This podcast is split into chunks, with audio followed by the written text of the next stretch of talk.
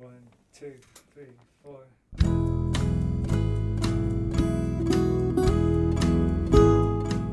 Hello, you're listening to the Skylight Books podcast series.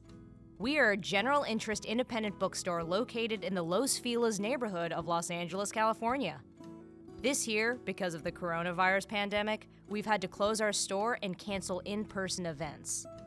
But Skylight is your neighborhood bookstore, and we are finding ways to create community even while we're far apart. In the coming weeks, we'll be putting out lots of new audio content to help you discover new books, connect with authors, and check in with your favorite booksellers. To learn more about how you can help keep Skylight alive, please visit our website at skylightbooks.com or check out our social media accounts on Twitter and Instagram. You can subscribe to the podcast on Podbean, iTunes, and Spotify. Thank you for listening and enjoy. Aimee Bender, that's who we're celebrating tonight, you guys. She's the author of so many novels The Color Master, The Particular Sadness of Lemon Cake, which was a New York Times bestseller, An Invisible Sign of My Own, and of the collections The Girl in the Flammable Skirt and Willful, Willful Creatures. Her works have been widely anthologized and have been translated into 16 languages. That's exciting. And after we have a reading from Aimee, we'll be joined by Shun-lien. And Shun-lien is the author of two novels, Ms. Hempel Chronicles and Madeleine is Sleeping. She's also been the finalist for the National Book Award and the winner of the Janet Heidinger Kafka Prize, and also a, a, a story collection forthcoming this September which is called Likes. So that sounds very exciting. Her fiction has appeared in many magazines, including The New Yorker, Tin House, and the Best American Short Stories. She's also been named one of the 20 under 40 fiction writers by The New Yorker. So we're very excited to have Shun-lien as well.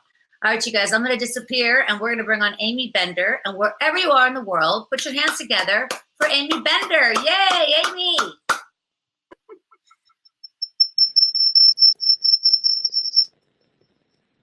You, Christine. All right. No, no, no, no. There you go. go. Should I get headphones?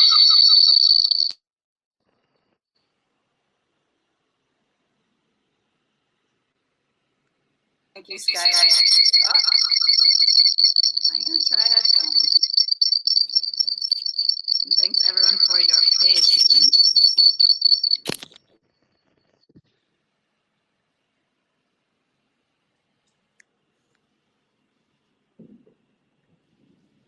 You're good, Aimee. Wait. I think it was me. It was my fault. I had it open another window. Sorry. Okay. Sarah, wait. Are you? Can you hear me, Sarah? Yeah, Aimee, I can hear you. Hear me? Can you hear me? I can hear you. Good. Um. Okay. Um. So all that echoing was my fault.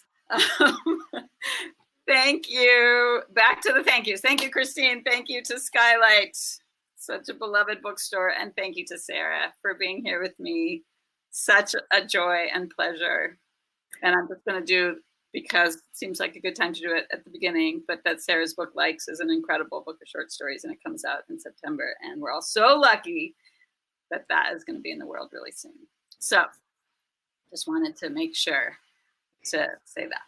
So, um, we're going to start. Okay, good. Can hear you now. And I'm just seeing names of people from all different parts of my life. And what a thrill to know that you guys are here. This is such a weird format. We're in such a weird world time. And I feel I feel enormously supported and I just appreciate it so much. Um, okay, so what we're gonna do, there's gonna be a little reading, and then Sarah and I are gonna talk for a bit, and then we're gonna do Q&A. And I asked Sarah, there's some portions of the book of the Butterfly Lampshade that are dialogues that don't have any dialogue tags or anything. And I asked Sarah if she would be willing to read one with me, and she was very Overjoyed. she was overjoyed, which is such a great reaction. So we're going to read a scene, and it's chapter 15 of the book. So just to give you the tiniest bit of background in order to get to this point, it's just probably about a six minute ish scene, is my guess, six, seven. Um, but the main character, it's from the point of view of a, a young woman named Francie who's looking back at a time.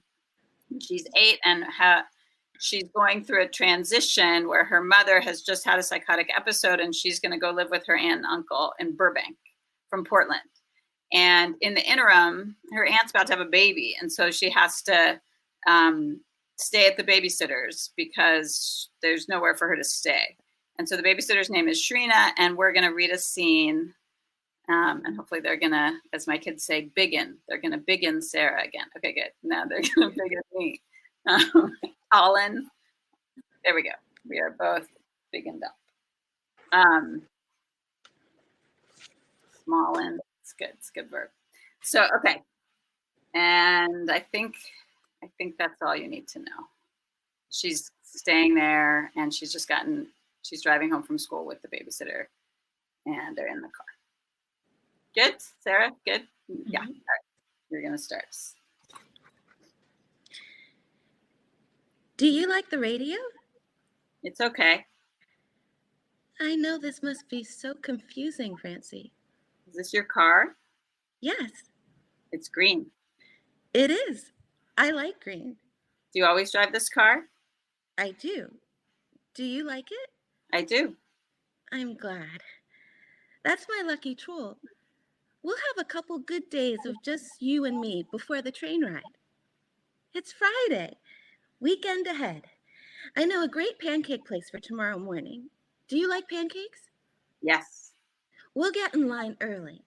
They have the most amazing syrup. It's a kind of special berry. You know those Marion berries? Marion berry.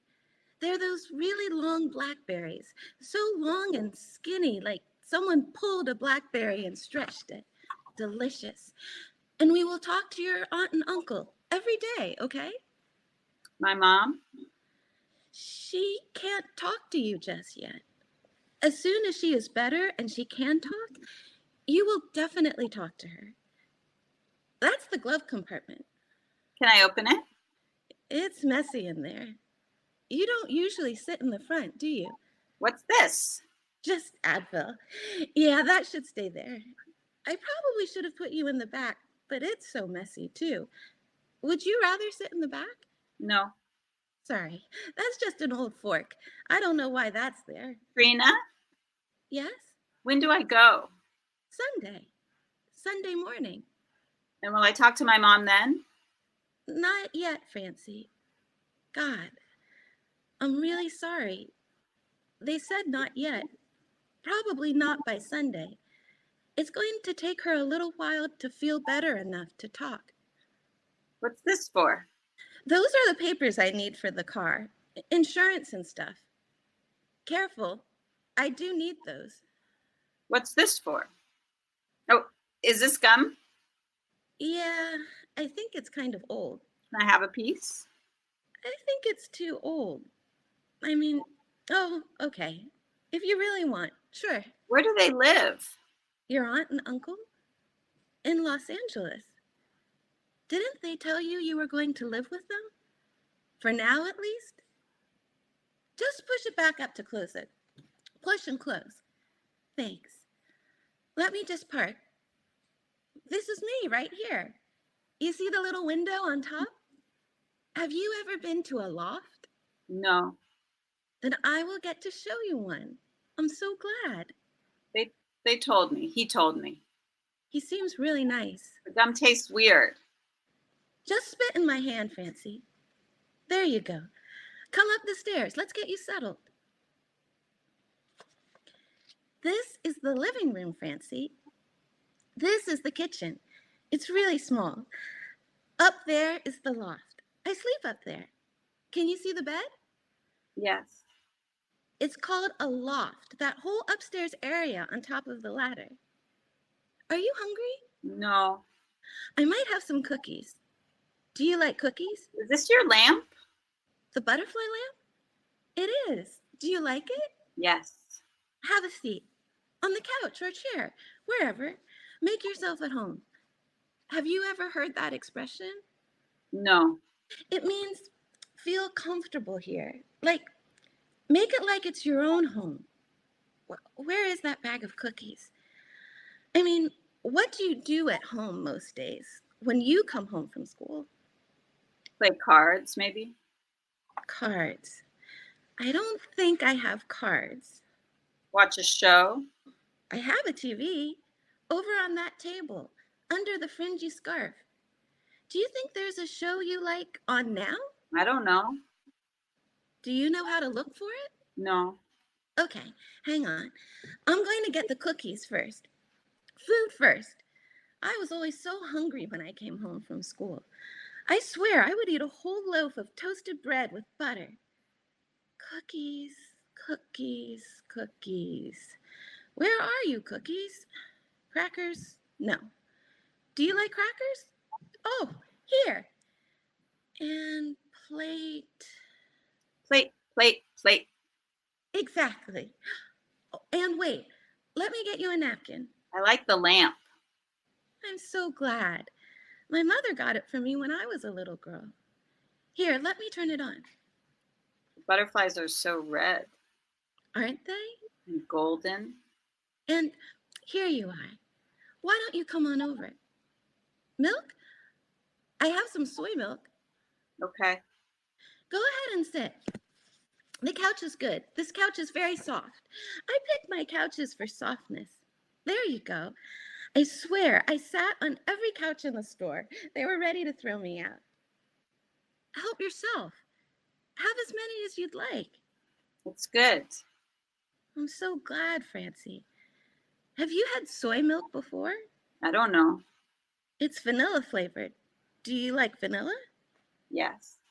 Okay, let me just listen to my messages for a minute. You good? Yes. Thank you. Of course, sweetie. Where'd your mother get the lamp from? Just listening for a second. Hang on. My brother called. He's in New York. The soy milk is good. Good, good. And erase. And then my bank. Erase.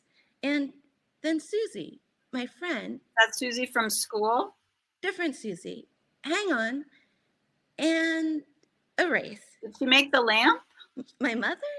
I believe she bought it at a department store.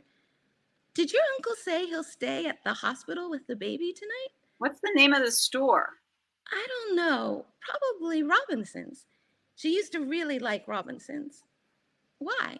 Is there a Robinson's near here? You want to see where my mother bought the lamp? Yes. Why, Francie? I like it. That's so nice of you. I'll tell my mother. She'll be very pleased. What do you like about it? The butterflies on it. You want one of your own. Yes. This was years and years ago. I mean, I don't know if they have them anymore. I don't even think Robinson's exists anymore, does it? But you'll be sleeping on this couch. You can sleep right next to it. Here? I can leave it on at night if you'd like. Do you like a light at night? Okay.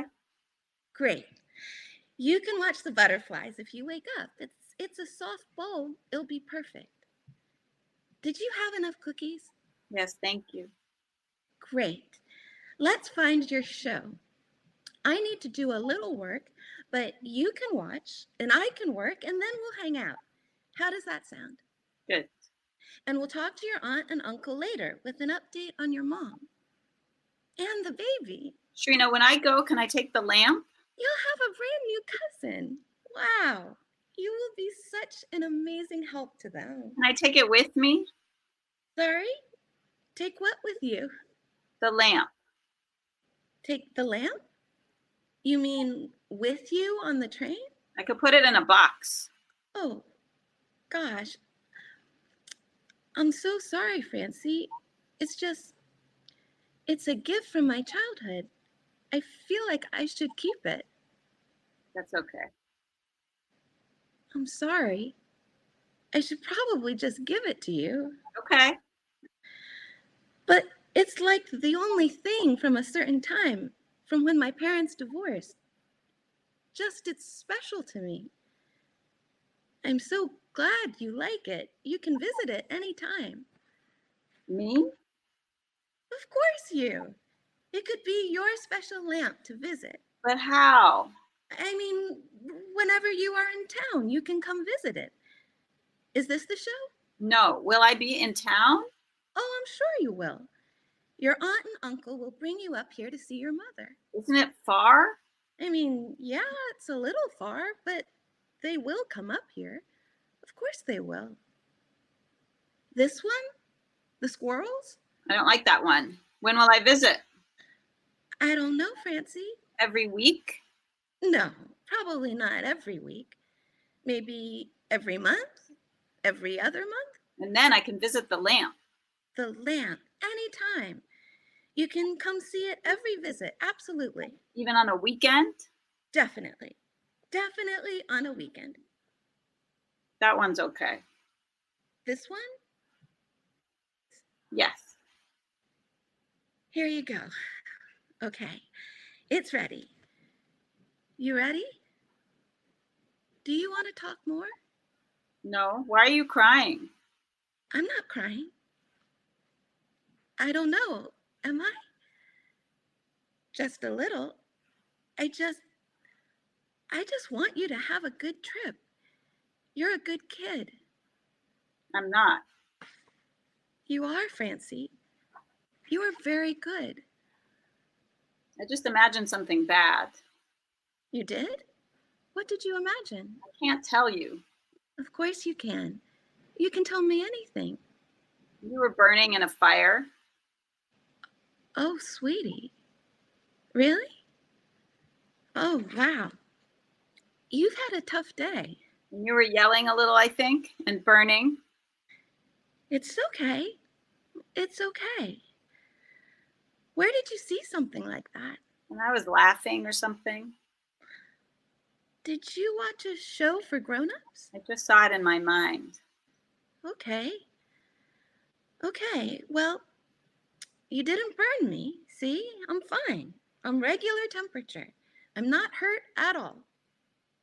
You sure? I'm sure. I'm sure. Look, I'm fine, okay? Would you like me to watch with you a little bit? I maybe also threw a knife at you. I will watch with you a little bit, okay? This one is good. This is where they go to school. I would really like to watch it with you. Teacher is funny. She's a rabbit. We'll just sit here together and watch it. Okay. Okay. Sorry I said that. I don't really want you to burn up. I understand, Francie. It's okay. I don't plan on burning up. Let's just watch the show. Thank you, Sarah.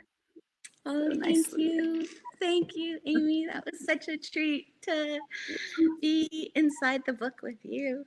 Oh, so nice to you make her real and kind. And and this scene captures exactly what makes Francie such an irresistible character to me, which is that I can never anticipate what turn her thoughts might take or how she's going to respond to something. Yet her response, as unexpected as it is, always feels necessary and right just as this little flight of violent fantasy feels right in that in that moment and at this moment in the book um so will you talk a little bit about what drew you to francie um and did you always know that that she was going to be narrating this story Um, I I think well, it's just to backtrack a little bit, and it is it's it's interesting because there's a different feeling in typing out her voice and reading her aloud, and um, it just you know that was the first time we've done that, and that was that was really fun and kind of interesting to do. So thank you for being game, um, and for reading Shrina so beautifully. So I think what the interesting thing about Francie, and I think when the way that this book developed is uh, it developed in these very little nuggets for a good couple years because my kids were really little and I was just writing for a small amount of time in the day. And, um, but Francie's voice did come pretty early, but I had pages about different situations with a voice kind of like hers. And I, I would say maybe the clue to her voice or to something about her was that whenever I would write, I would just write little bits and you know tiny pieces of things, and um, it was she was always talking about an aunt, an aunt mm-hmm. and an uncle, mm-hmm. and she wasn't talking about her mother, and she wasn't talking about her father, and I didn't know why, and I thought maybe they had died, and so I kind of had a plot line where it was like she was in some way orphaned, and then that actually didn't. There wasn't any sort of gumption to follow through that so there was something else that had happened, and it was kind of an exploration of her voice to try to find out through that word aunt and uncle and like how that was going to play out in the plot. And I think her her sort of tone and and her she like there's a sign i'm in the space that i'm in right now is this garage office where i work and and i have a sign you could probably even get it but it says like measured there was something measured in her mm. voice that felt really important to me and as i mm. So so in that dialogue, she well, she's sort of she's um, reticent in a certain way, but she's also letting you in on a lot of her interiority. But um, there was something about a measured quality to her that felt really central to the process of seeing where the book was going to go. Yeah, and you know, you know, speaking of of orphans, one of the things that I was so moved by in this book is the kindness of adults um, you know, and, and we see it in this scene with Shrina, and we see it with with Aunt Min and and Uncle Stan, and and even this steward who appears to escort her on her journey from Portland to Los Angeles. Um, you know, and it's such a, a, sort of contrast to the sort of Dickensian 19th century orphan, you know, who is just constantly beset by ill-meaning adults and and something i was just really moved by was just this sort of reimagining of a child in trouble and that sort of the adult in her life even in some of them are very peripheral like step in to to sort of help her on this passage. Yeah, and it's so I'm glad to hear that, and that a piece of that was pretty deliberate in that I think the the conflicts in the book or inside the characters felt to me like the thing I wanted was most interested in developing was were the kind of internal conflicts of um, thoughts that are frightening to have, maybe in a certain way. What are what are the kinds of thoughts that we have that's why that scene in some ways is a good emblematic scene is that she's sort of you know fascinated with this lampshade but then is also having just these weird um, kind of violent aggressive thoughts towards this person who's showing her such kindness and then also kind of frightening herself with those thoughts and and i think i wanted the i wanted her sort of transition and her journey to be shepherded by people who were well meaning and were basically really doing right by her, but that there was a situation with her mother that was not even her mother's fault, that was an illness and is an illness in the character that she has to contend with. And then what, how does that play out? Because there are going to be conflicts that come up, but I guess I felt like those central conflicts I wanted to be about each person kind of contending with their own perceptions. And so that that would be the central tension within Francie and within other characters, and that these would play out between the characters in certain ways. But but yeah, that it wouldn't be that there was a sort of villain coming in, um, or not even a villain, but just like a real angst coming in through other ways. That it would be a different sort of um, base for the conflict which was a kind of odd place to maneuver from, but also just felt like the way that the I wanted the book to go, or the book was going on its own, or whatever, you know. You were listening to it. I was trying. I was trying. Walking it and then trying to listen to it. Yeah. But you know, interestingly, something that that Francie isn't afraid of is she isn't afraid of being alone. Right.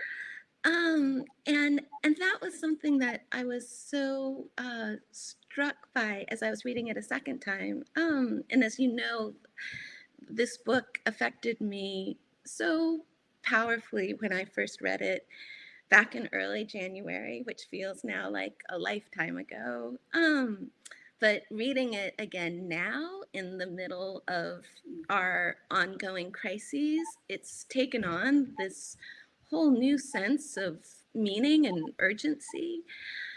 And I can't help but read it now in an almost instructional way. Like it's teaching me how to embrace quarantine. It's teaching me how to um, live with being alone. Um, because Francie, as an adult, in a sense, has created her own version of a stay-at-home order. Right. Totally. You know, she she she she leaves her nine to five job so she can work exclusively at home. She gets her online business up and running. She stops seeing friends and she limits her social contact to just those her immediate family. Um, yeah, and in, and in order to pursue this project of collecting her memories, of gathering her memories, she deliberately unloosens herself from from time and from the outside world. Um, and that's something i've been struggling so much the sense of kind of being unmoored in time. Um, and and she says what for another person might feel lonely or damaging would be right now for me a kind of vitamin. And so i was i was wondering did this did writing this book make you think differently about isolation? And and did it allow you to approach our current hmm. isolated state with less fear i mean you frame it so beautifully sarah. It's just you know it's moving to hear so thank you for that. And i think I mean, it's nice. The reason the framing also feels so helpful is there were moments that I was like, okay, I have this book coming out in the middle of this time that is such a difficult, um, stressful, worrisome, scary time, and all these things. And if I was to summarize the plot, the main character goes into a tent of her own making and think about things, which does feel like, yeah, is anyone going to want to read that? So it feels like the way you frame it is so like inviting and lovely, but you know, fair enough. People are like, yeah, that I can't. That is not my cup of tea right now but I think um, I guess well, I mean, one of the things it makes me think of is that um, there, and I think readers will have different perceptions of this, but she is sort of stripping away things in her life to have this focus, and I think it depends on how reliable she feels to as a narrator. Because I kind of, I sort of did believe her, or or I was really, tr- I, I felt that what she was doing was the right thing for her, but I also felt like it certainly looks like someone isolating themselves to a dangerous degree. And I mm-hmm. wanted to have a sort of interplay between different characters a little bit because I think from outside perception and for other characters, this wouldn't be the right thing. But I think for her, there was something about slipping away from the structure of time. And there's there's a job she's at a framing store and she's framing things and there's something about like the meaning making of framing that's really annoying to her and she wants to sort of move into that place where the edges have become blurred and i think for a character and also this is true of me too who likes things sort of structured to move out of the structure into a kind of looseness um, was the way to access some of the strangeness that she was going to encounter in her own memories. Um, and so so and what was the thing i was going to just say? Relation well anyway so yeah i feel like there's there is some way with this quarantine time that we're we're all you know those of us that are mostly just home you know trying to figure out what that means and looks like and but it's hard because you know like i think there are people that are that are by themselves and they're having uh, their own experience and figuring out something about that versus um, others of us with families who are having very very little time alone. You know so it's just like there's such a mishmash of experience and everything is turned up. The volume is turned up for everyone um, so so i think yeah for her that was a very deliberate move and i just she's sort of single-minded as a character in terms of like this is the thing i need to do and oh it was about the framing sorry and that this idea of um, what if you move away from framing things? What does that mean? If you're trying, you know, what is the opposite of that? Where does the meaning come in if you don't frame the thing? Where does the natural meaning in things? And she emerges from this period of self created isolation changed. And, and that was very much how I felt by the time I finished reading the book. I did feel altered by the experience and it and and it made me reading it now a second time made me feel hopeful that I might come out of this experience altered um and not for the worse. Um, but but but but this is something that Kevin Brockmeier in his just beautiful review um, talked about this sense of, of feeling changed by the end of the book. Um, and it was i mean it was a dream dream review. It was so highly attuned to what you were doing and and so deeply considered um, and i just i i was nodding in emphatic agreement as I was as I was reading along in the review. Um, but but strangely, I did find myself questioning just a little bit uh, the review's use of the adjectives surrealist and supernatural mm. in describing the novel.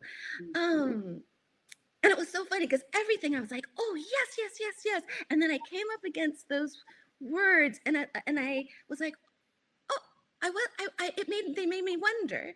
Um, and, and, you know, this is by no means the first time your fiction has been described that way.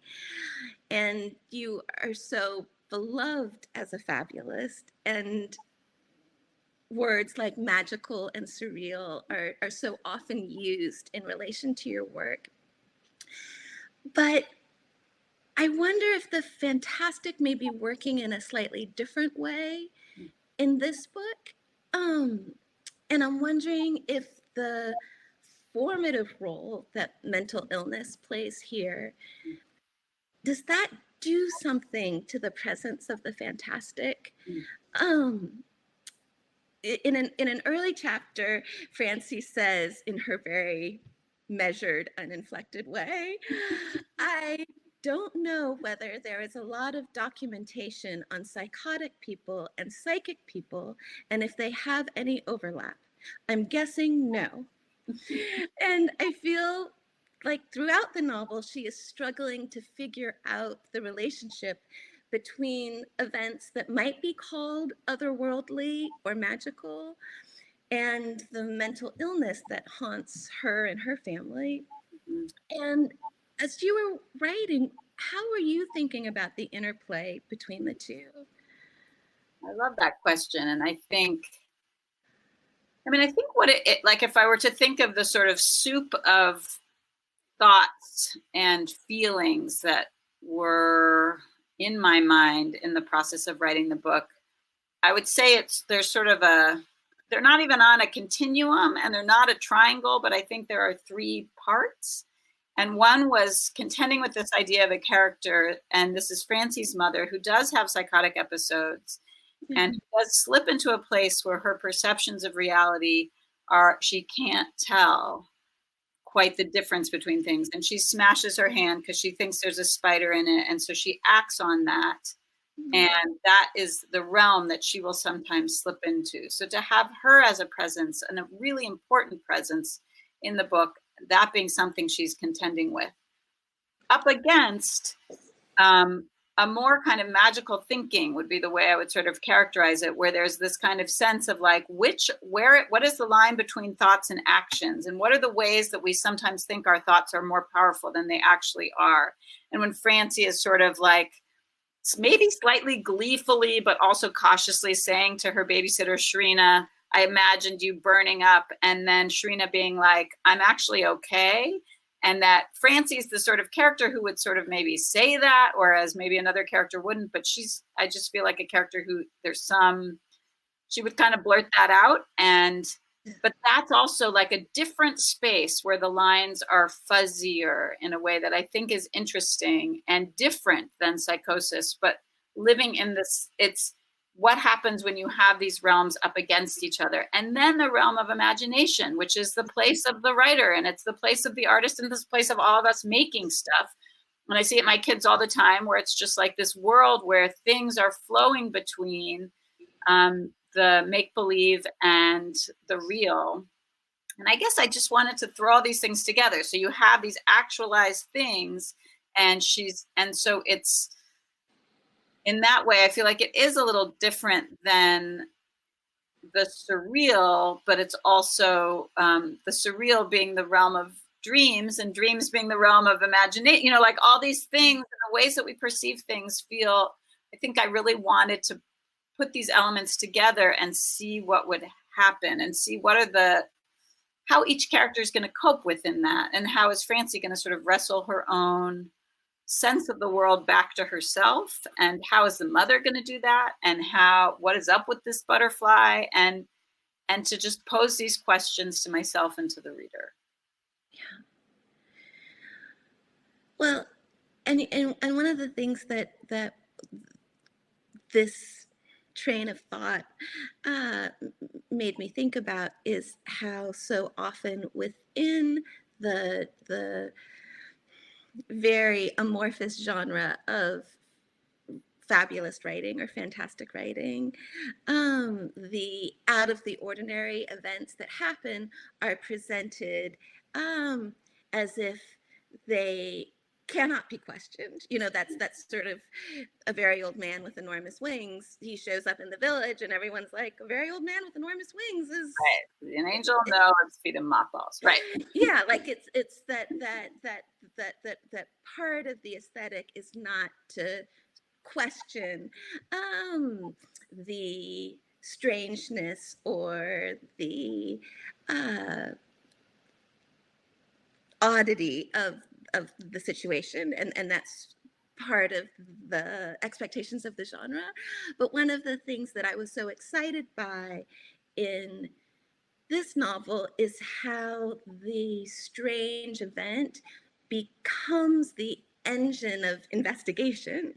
Um, that it becomes the way in which francie is exploring how these spheres of the imagination of magical thinking of mental illness bump up against each other and really asking herself you know there's that that powerful moment when she's describing the butterfly sort of taking on a physical reality and mm-hmm. and she says very flatly it, it was a psychosis i swallowed a psychosis um so so it was very it was it was really exciting to me that instead of presenting um, the inexplicable as a given mm. that the inexplicable becomes the part of the point of departure becomes the impetus for this incredible journey through memory and through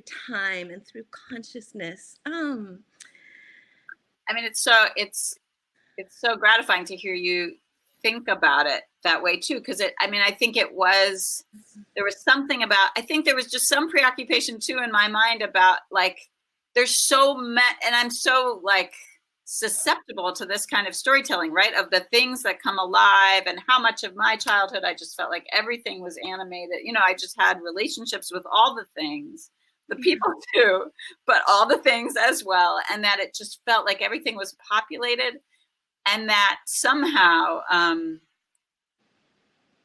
like just to really play with this idea of what that gap is the gap between the butterfly on the lampshade and a dead butterfly in a water glass that is in a that that has a body and how large that is. And that's why it felt like she we she drinks down this butterfly and that's happens she mentions that very early on. So but that there's a kind of swallowing down of something that has split from a two-dimensional to a three-dimensional and what do you do with that and what is like what are what is the other stuff that she's taking in and what are the ways that there's these ruptures in the world um, and some of them are going to be explainable and some of them aren't and that to let the ones that aren't live in that space and sort of ex- try to explore them as honestly as I can without um, just try to explore them. I think that's the thing. Also, and I wanted to say too, because you're referencing this, there's a beautiful Kevin Brockmeier, who's a writer I admire so much and teach actually, wrote mm-hmm. such an absolutely beautiful review of the book that just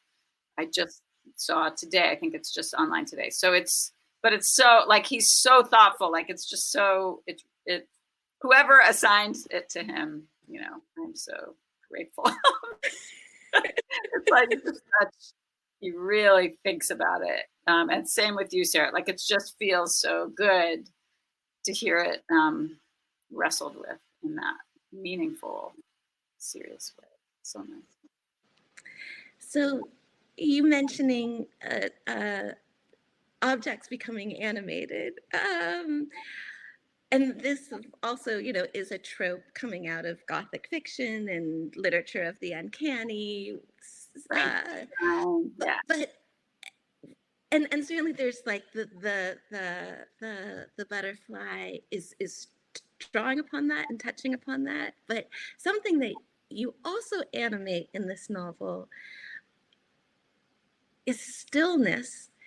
And this is like a very um, maybe inside baseball question, but like I, I was so compelled and so curious about how you managed to take a kind of quality of, of deeply meditative stillness and yet infuse it with energy and yet make it so interesting.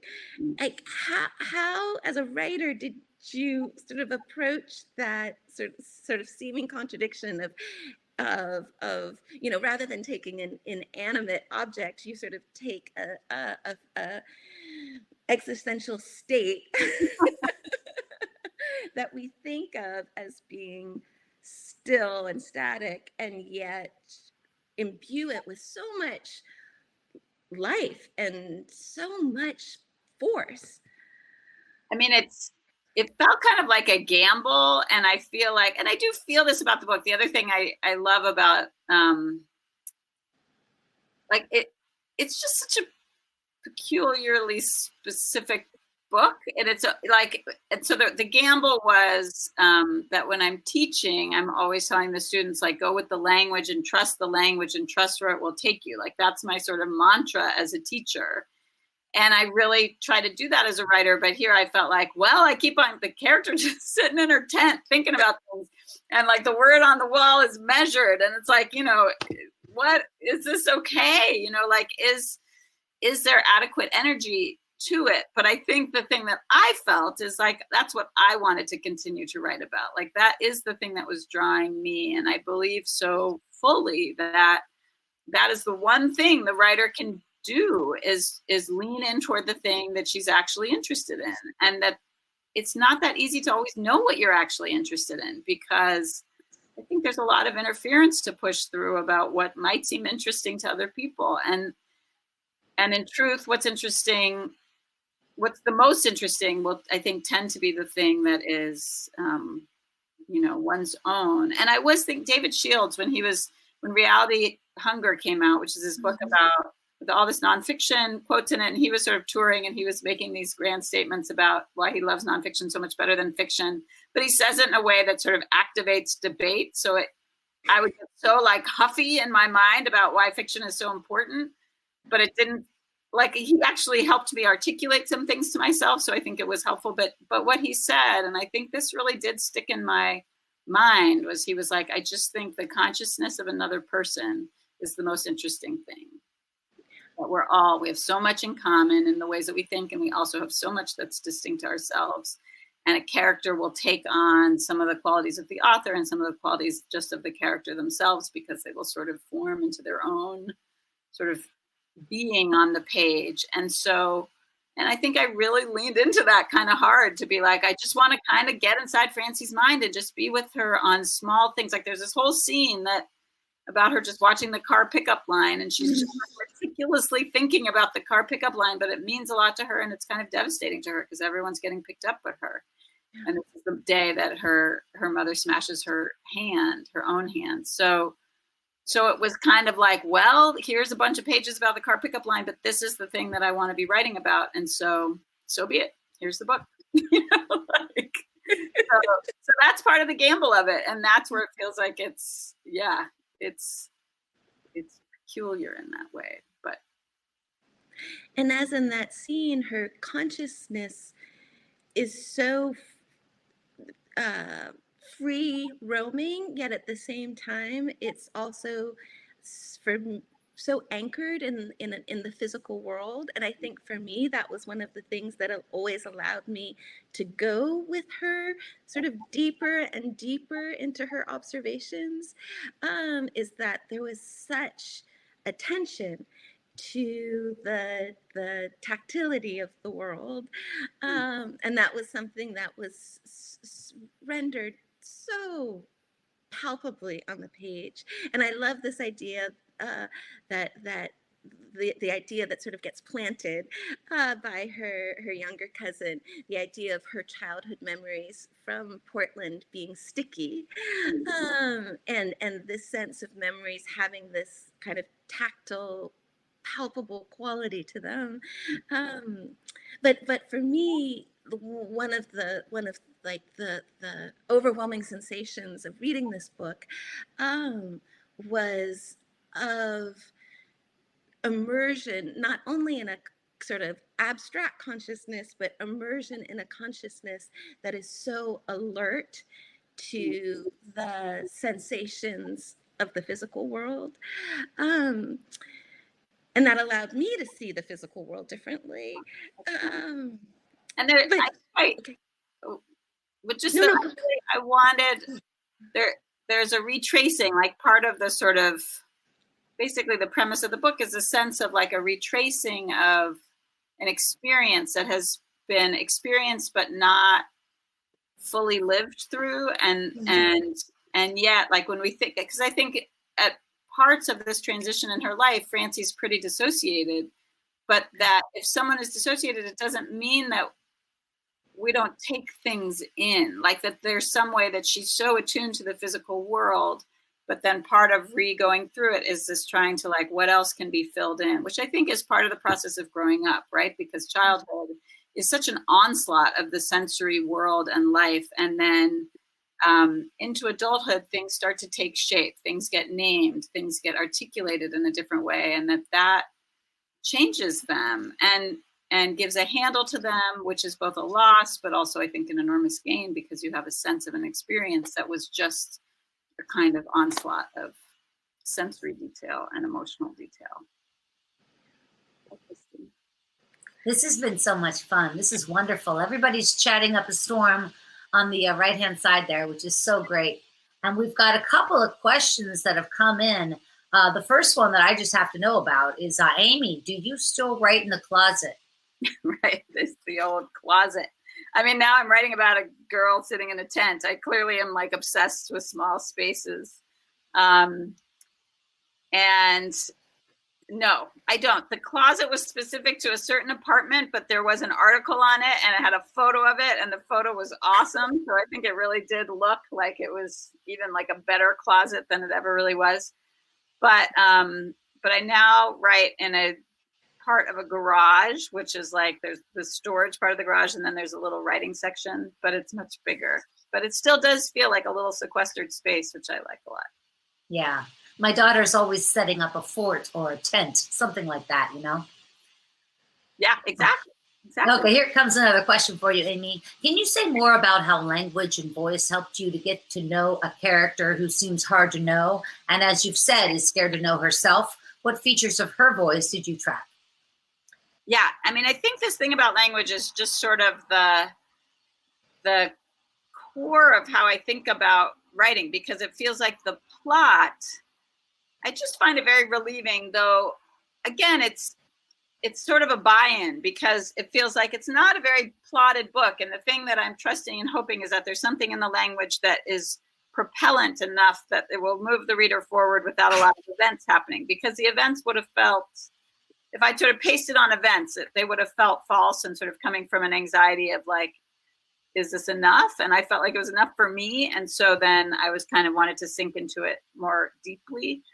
so so that the language being like if i'm writing a page and there's one sentence that has vitality to it and i might not know until the next day or the day after and the way that i'll know is i'll want to reread that one sentence whereas the rest of the page is already boring to me then the whole rest of the page will go and that one Wow. sentence will be the thing to follow.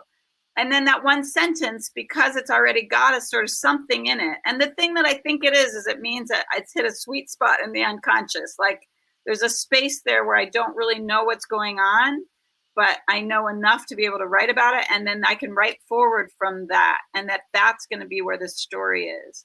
And like i'll make a sort of hokey map but for students just being like if you're writing if you have the sort of intention of what your book is and then the book starts veering over here and you think because you're sort of trained to be a good student that you're supposed to ignore the tangent and return to the focus um, i think it's actually the opposite which is the tangent is a kind of looser part of the mind directing you towards something different and maybe that can take you somewhere Hmm.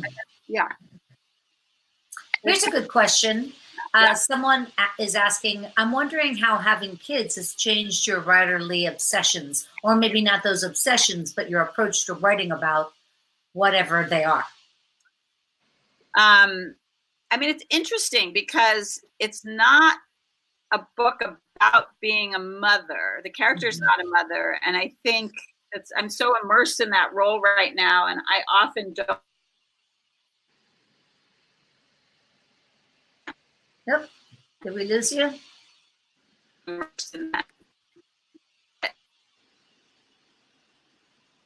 Okay, are you there, Aimee? I think you froze for a moment.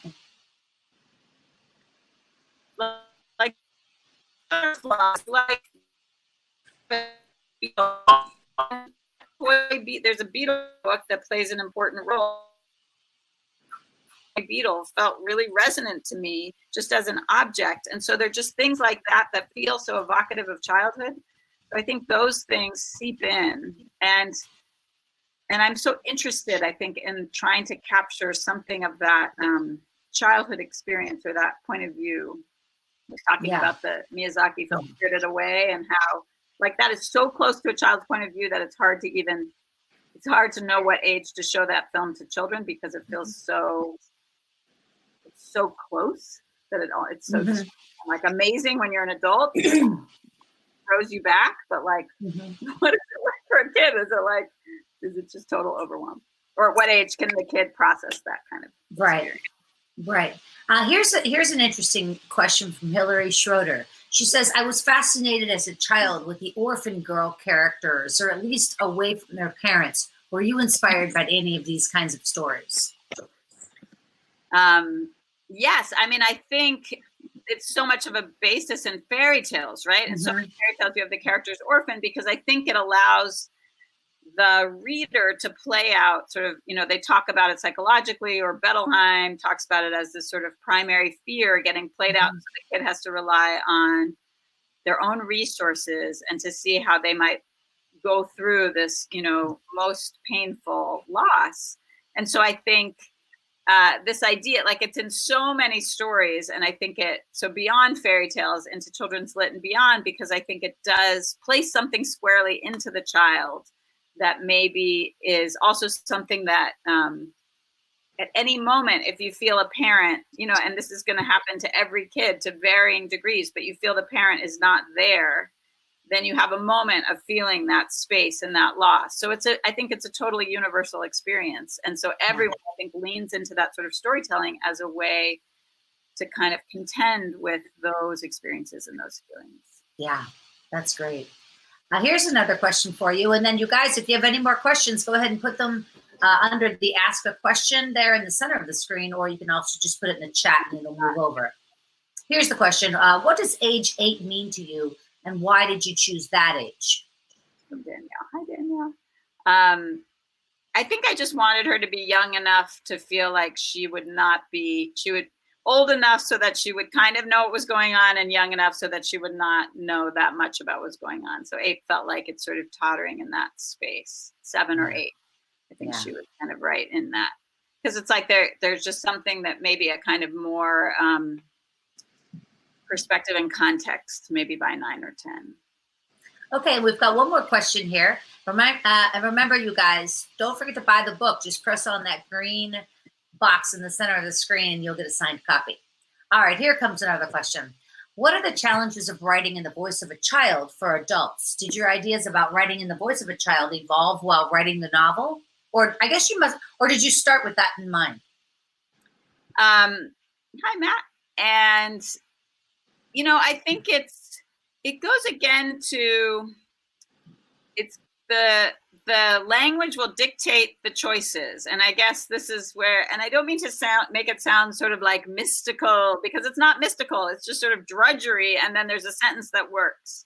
And the sentence that works if it's in the voice of a child fine and if it's not fine. And if it's in the you know if there's magic great and if there's not magic great. But it's just like as a writer i just feel so thrilled when anything i write feels like it, it has some kind of life on the page then i'll just be like that's the thing. I just want to lean strongly into that. So so for francie it did feel like there was this child's voice and the opening scene of the book is another one of these dialogues and that came pretty early and it was her voice pretty early but i didn't think i think there's just like later there was an older voice sort of thinking back so i imagined that the the novel would have elements of both which also lemon cake particular sadness of lemon cake did too so i think it I guess that feels like a kind of category that interests me. This sort of layering, you know, and is is not uncommon, of course, to novels, but um, layering of ages and and yeah, I'm just a childhood's so interesting to me. It's just so it's so rich with experience and um, and I think I just I also love the sort of famous Flannery O'Connor quote about how childhood gives you all the material you need. This is a bit of a paraphrase but it just feels like anything when looked at closely from a child's perspective has uh, complexity in it anything and and any experience mm. but can experience that is um, full and dramatic and realized but it also can be something very small and to a child i think it registers quite deeply and that to try to dignify that as much as possible feels like um part of my value system or something like i just want i want to dignify that as much as I can. Okay, we got two more questions for you. Right. This is this seems like a massive question, but I'll throw it out there anyway. How do you how do you use time and the passage of time? Use time. Good. Um, and how do I use time in the passage of time? I mean, it's, it's such a funny thing right now, right? How are we living time in the passage of time? What time is it? What day is it? When is it? What's happening? Where? What time zones are you guys in? Um, I mean, this is the other thing about fiction, which is that fiction is flexible with time. Fiction is just amazingly flexible with time. So I feel like to to know that as a writer and to feel like you can slow down a moment moment into milliseconds if you want, and you can also speed up hundreds of years and you can do that within a paragraph, and that is your no budget issue with that. Like you can just do that. Feels like part of the fiction writer's joy and pleasure. So. Okay, here's the last question for you. How do the gothic and uncanny influence your work? See that from Tom. Hi, Tom. Um, I mean, the uncanny well, Marjorie Sandor, who I know Tom knows too, wrote, made this wonderful anthology of the uncanny, which starts sort of, you know, with Freud and then goes through um, like a some, I think H.G. Wells, some E.T.A. Hoffmann, like great sort of background of uh, strangeness and this idea of this kind of familiar strangeness. Um, so maybe the uncanny even more than the Gothics, though I think the Gothics in there too. There's something about this idea of a kind of everyday strangeness that we all experience yeah. that feels, you know, it just feels like a true. It's true to life. It's I think what I do love. Um, one book that was a helpful that remainder by Tom McCarthy and like the first half of it particularly I really really loved because the character is just trying to recreate something, but it's not even clear if it's a memory. If I yeah. remember and he's just making this. It's so odd, and yet there's something about it that feels accurate to the human experience, and that we are such weird things with so many thoughts and layers of dreams and dreamscapes in our minds alongside the everyday. and how do we try to capture that in art like how and why is it so soothing to see these things reflected back at us and in the uncanny um, we see it over and over again and it feels like something feels true right there's something that feels honest and i think that is relieving Okay, we actually have one more question, and then we're going to wrap it up. Uh, here, here we go. Aimee, when you sit down to write a new project, do you have an idea of the character or premise, or does that proceed from the language and sentences as you go? And for that matter, do you use prompts? When you sit down to write a new project, um, when I sit down to write, and um, I write in a time block that whatever the amount of time I have available at that phase of my life, so it might be 10 minutes or it might be two hours. And and i have i can sit down with nothing. And the idea is just so so i'll start a lot of things. So i do have ideas that i sit down with but most of those ideas uh, sort of fizzle out very quickly. So then i just sit there for a while and i try things out and i start things. And then most things are just just sitting there. I just have you know a lot of pages that don't go anywhere so um, so yeah prompts can be helpful I definitely have used prompts, but it's I think it's more it's always been more to me about a kind of structure of time, and that in that structure of time, eventually something happens. Eventually, and it might take a while. Yeah. Okay. Somebody just wants. Oh, there it is. The Uncanny Reader Stories yeah. from the Shadows. Okay, great. By Marjorie Sandor. Wonderful anthology. There it is. Okay. Thank you so much, Sarah.